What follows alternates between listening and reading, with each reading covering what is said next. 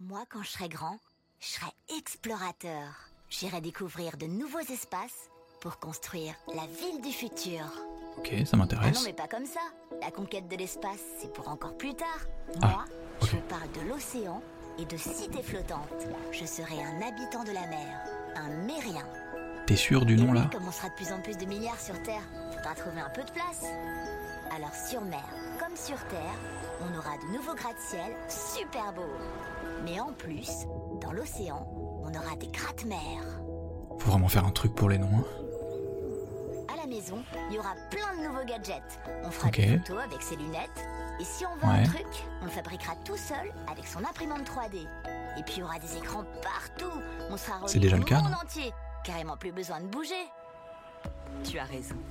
Ah, L'avenir non, elle a sera pas raison. Maison, par exemple, on n'aura plus besoin de faire les courses. Ok, Le ça, ça m'intéresse. la liste et l'adressera au magasin. Ok. Et on ne travaillera plus forcément au bureau. Dis pas coworking, dis pas coworking, dis pas coworking. coworking plus proches de chez nous, partagés par des entreprises très différentes. Bon. Euh, bon, ça doit juste être une vidéo euh, pas bien vue sur YouTube. Euh, ah, 400 000 vues. Bon, les gens ils doivent se foutre un peu de la gueule de la vidéo en commentaire, j'imagine. Euh, c'est la meilleure vidéo sur la ville du futur, durable et connectée. Moi je dis c'est un beau projet. Je l'ai vu en histoire géo, mais que le début, elle est géniale, je l'adore.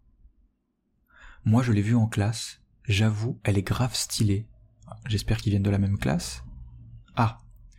Merci de décider à la place du peuple de la manière dont il doit vivre et comment il doit communiquer avec le monde et travailler, sur un ton paternaliste qui s'adresse clairement à l'adulte infantilisé que les autorités à votre service ont créé en nous. Ok, d'accord. Pourquoi pas? Intéressant. Recherchez-vous des stagiaires en domotique. Ouais, bah, qui ne tortent rien à rien. Bon, je troll un peu, et cette vidéo c'est surtout un outil promotionnel pour un des plus grands promoteurs immobiliers français, euh, Bouygues. Mais je suis sûr que vous avez déjà tous entendu parler au moins une fois de ce discours sur la ville du futur. Une sorte de savoureux mélange entre l'écologie, la technologie et le bien-être. Pour beaucoup, on les croirait juste sortis d'un mauvais film de SF, et on a du mal à voir ce que tout cela pourrait donner au-delà des jolies images en 3D. Mais ce concept de fusion entre architecture et écologie, il est loin d'être nouveau, et il a même déjà été expérimenté de manière très concrète.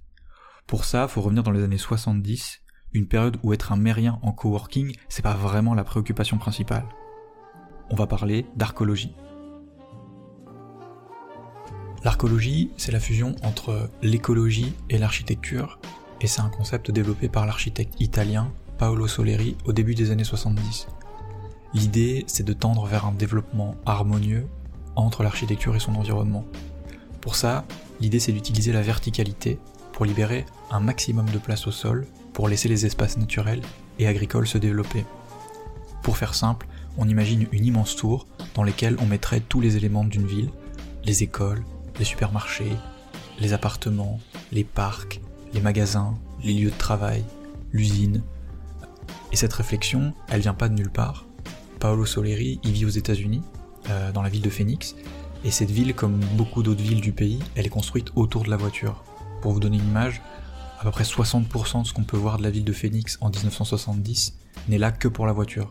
Donc c'est par exemple des autoroutes, des ponts, des tunnels, des échangeurs, des parkings. Et, c'est principalement dû au fait que c'est une ville qui s'est développée après l'essor de l'industrie automobile. Et du coup, Soleri, il va critiquer cette façon de penser la ville, qui, selon lui, ne trouve pas durable, et il souhaite remettre au centre l'aspect communautaire des villes, là où, selon lui, la voiture renforce une certaine forme d'individualisme.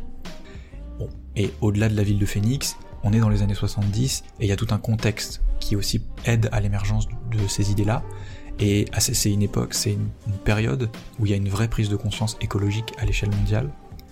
On commence à prendre conscience qu'en fait les ressources c'est pas illimité et que le produire toujours plus, qui était un peu l'adage d'après-guerre, ben, arrive à sa fin. Donc on peut penser par exemple à la conférence nationale euh, des Nations Unies sur l'environnement de Stockholm en 1972, ou le Club de Rome qui, c'est la même année, a rédigé The Limit to Growth Report, donc qui sont un peu dans cette thématique-là.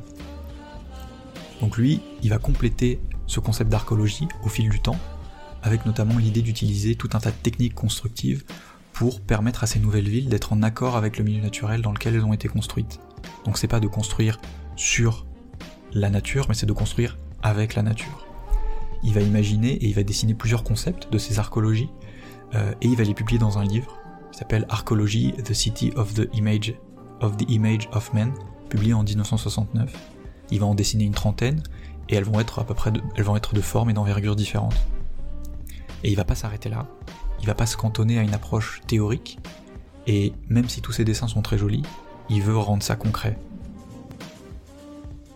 Alors Soleri, il est pas complètement fou, et il sait très bien que construire une tour de plusieurs kilomètres de haut en plein désert d'Arizona, ça va être un peu compliqué.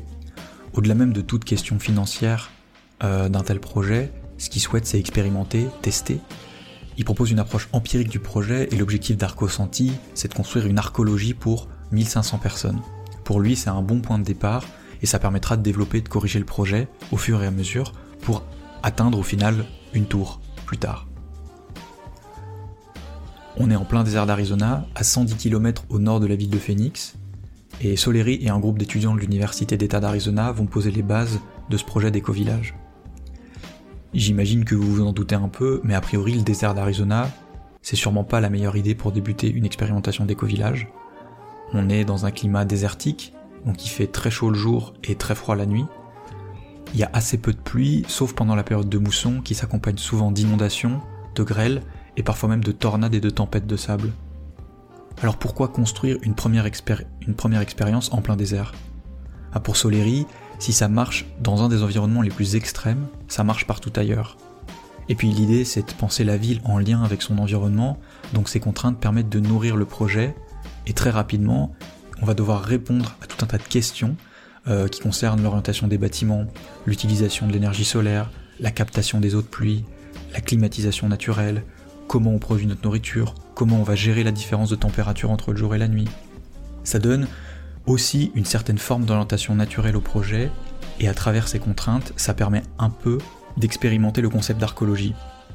Et c'est bien l'objectif du projet, expérimenter pour voir à travers les réussites et les échecs comment on peut faire de ce modèle quelque chose de viable à plus grande échelle. Entre 1970 et aujourd'hui, c'est plus de 8000 personnes qui sont venues habiter à Arcosanti et qui ont participé à sa construction pour donner naissance à cet éco-village.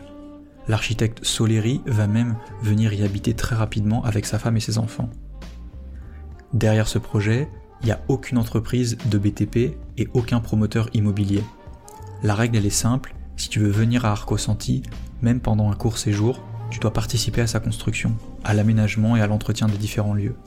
Cela rejoint la vision plus communautaire qu'avait Soleri de la ville. Au final, on se retrouve avec ce qu'on pourrait avoir dans n'importe quel village, avec un café, une boulangerie, des appartements et des dortoirs pour les habitants et les visiteurs, des jardins, des serres, un amphithéâtre et même une piscine. À cela s'ajoutent des ateliers de menuiserie et de céramique, ainsi qu'une fonderie qui sert en partie à la production de cloches en bronze qui, une fois vendues, représente une des principales sources de revenus du village depuis les années 70. Alors je vais mettre fin au suspense intenable mais il n'y a aucune tour de 2 km de haut en plein milieu du désert à l'heure actuelle, et on est bien loin d'avoir une communauté de 1500 personnes. Aujourd'hui, on est plus aux alentours de 50 à 80 personnes. Ça représente à peu près 5% du projet total, mais malgré la mort de l'architecte en 2013, la communauté continue de prospérer en proposant des workshops allant jusqu'à 5 semaines où vous pouvez participer, comme des milliers de gens avant vous, à la pérennisation et à la construction de ce lieu. Si vous souhaitez en voir plus, et si le sujet vous intéresse, je vous conseille d'aller faire un tour sur YouTube où vous retrouverez beaucoup de vidéos qui laissent la parole aux habitants d'Arcosanti. Et notamment, je vous conseille la, très bonne vidéo de la chaîne Sedona AZ1 qui s'appelle Arcosanti Vidéo Tour May 2020. Bon, j'avoue, j'ai un peu menti. L'idée de ce podcast, c'est pas vraiment de détailler le projet d'Arcosanti. J'aurais pu vous mettre un lien YouTube dans une story Instagram où vous auriez sûrement déjà un aperçu un peu plus clair du projet. Et en vue de l'état actuel des choses, vous vous dites sûrement qu'à part un projet de logement pour 50 hippies dans le désert, il n'a pas présenté grand chose. Et vous auriez pas totalement tort. On peut sûrement critiquer Arco Santi de plein de manières. Le projet n'a jamais été terminé, et ce que certains appellent encore un laboratoire urbain n'a pas connu de développement depuis la mort de Paolo Soleri en 2013. L'association qui a pris le relais après sa mort n'a pas impulsé plus de nouveautés ou d'expérimentation, et on est davantage dans une logique de conservation. Il y a énormément de conflits internes entre les différentes générations au sein de l'éco-village, qui ralentissent et voire même qui paralysent certains projets. Et le village euh, est toujours relié au réseau d'électricité, et une grande partie de la nourriture vient de l'extérieur, donc on est très loin d'une autosuffisance à ce niveau-là. L'archéologie dessinée par Soleri n'aura jamais vraiment vu le jour, mais est-ce que ça veut dire que tout ça aura servi à rien? Je pense qu'en touchant à cette question, on approche la vraie problématique liée aux utopies de manière générale. À quoi ça sert si c'est jamais réalisé Et c'est sûrement pour ça qu'aujourd'hui, les projets de Smart City du futur viennent avec une date, comme Paris 2050. C'est pas un rêve, en tout cas plus pour très longtemps. Ça ne dit rien sur l'intérêt ou la réussite du projet, mais gare à toi, ce sera là. Je vais vous épargner la définition de l'utopie, mais est-ce que le propre d'une utopie, c'est pas d'apporter des pistes de réflexion sans pour autant proposer une solution toute faite à un problème donné? Soleri le disait lui-même, c'est à travers les échecs répétés qu'on fait évoluer une idée, et ces échecs peuvent eux-mêmes amener à d'autres pistes de réflexion. Si Soleri est resté durant toute sa vie fidèle à sa vision de l'alliance entre l'architecture et l'écologie, qu'en est-il des milliers de personnes qui ont travaillé sur ce projet? Qu'en est-il des personnes qui, 50 ans après, découvrent ces idées et ce projet? Et quel impact ça va avoir sur votre propre réflexion à vous? L'utopie, c'est jamais qu'un point de départ, c'est jamais une finalité. Et l'archéologie et Arcosanti, c'est que des maillons d'une chaîne de pensée beaucoup plus grande. Par exemple, Paolo Soleri, il a travaillé dans le cabinet d'architecture de Frank Lloyd Wright, un très grand architecte américain qui pendant plusieurs années a travaillé sur un projet imaginaire qui s'appelle The Disappearing City et The Living City entre 1932 et 1958. Et c'est un projet de développement urbain utopique qui imagine une urbanisation beaucoup plus étendue pour offrir un mode de vie plus sain à tout le monde et éviter de s'agglutiner dans des centres urbains. On peut difficilement ne pas faire le lien entre le projet d'archéologie de Soleri et la vision de Frank Lloyd Wright, et d'ailleurs il fait lui-même ce parallèle dans énormément d'interviews. Donc en fait, l'objectif c'est pas de trouver tous les chaînons manquants, ça aurait pas vraiment de sens, mais c'est plutôt qu'une idée puisse en fait naître d'une autre et en faire naître une autre à son tour. Et les idées sur la ville de demain, elles ne elles concernent pas que les architectes et les urbanistes.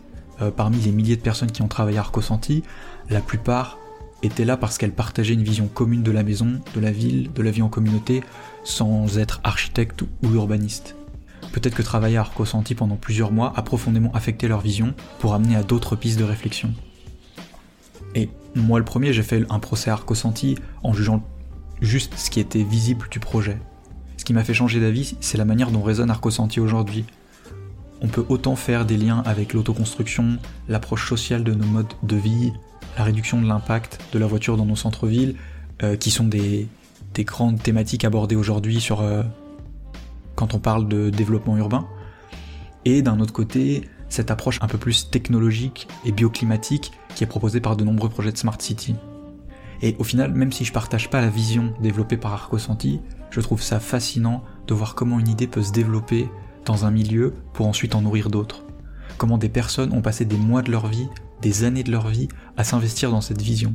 Aujourd'hui, j'ai l'impression que beaucoup de projets urbains sont emplis de certitudes sur ce à quoi devrait ressembler la ville du futur. Le tout emballé dans un joli storytelling et de jolies images sans jamais vraiment questionner en profondeur le processus empirique de construction de la ville et laisser de la place à l'expérimentation, comme a pu le faire Arco Santi. Pourrais conclure ce podcast avec une citation digne d'une légende de photo de profil Facebook de 2010 dans le genre Le plus important, c'est pas la destination mais le voyage. Mais je pense que ça va plus loin que ça pour Arco Santi et qu'il mérite un peu mieux. Je laisserai donc le mot de la fin à Sue, une résidente de longue date d'Arco Santi et proche de Paolo Soleri, qui est aujourd'hui en charge des archives de l'éco-village. The only way that you can ever persuade anybody or ever make your point is to set an example. Maybe this is not the answer to it, but at least it should inspire people to think a little bit different.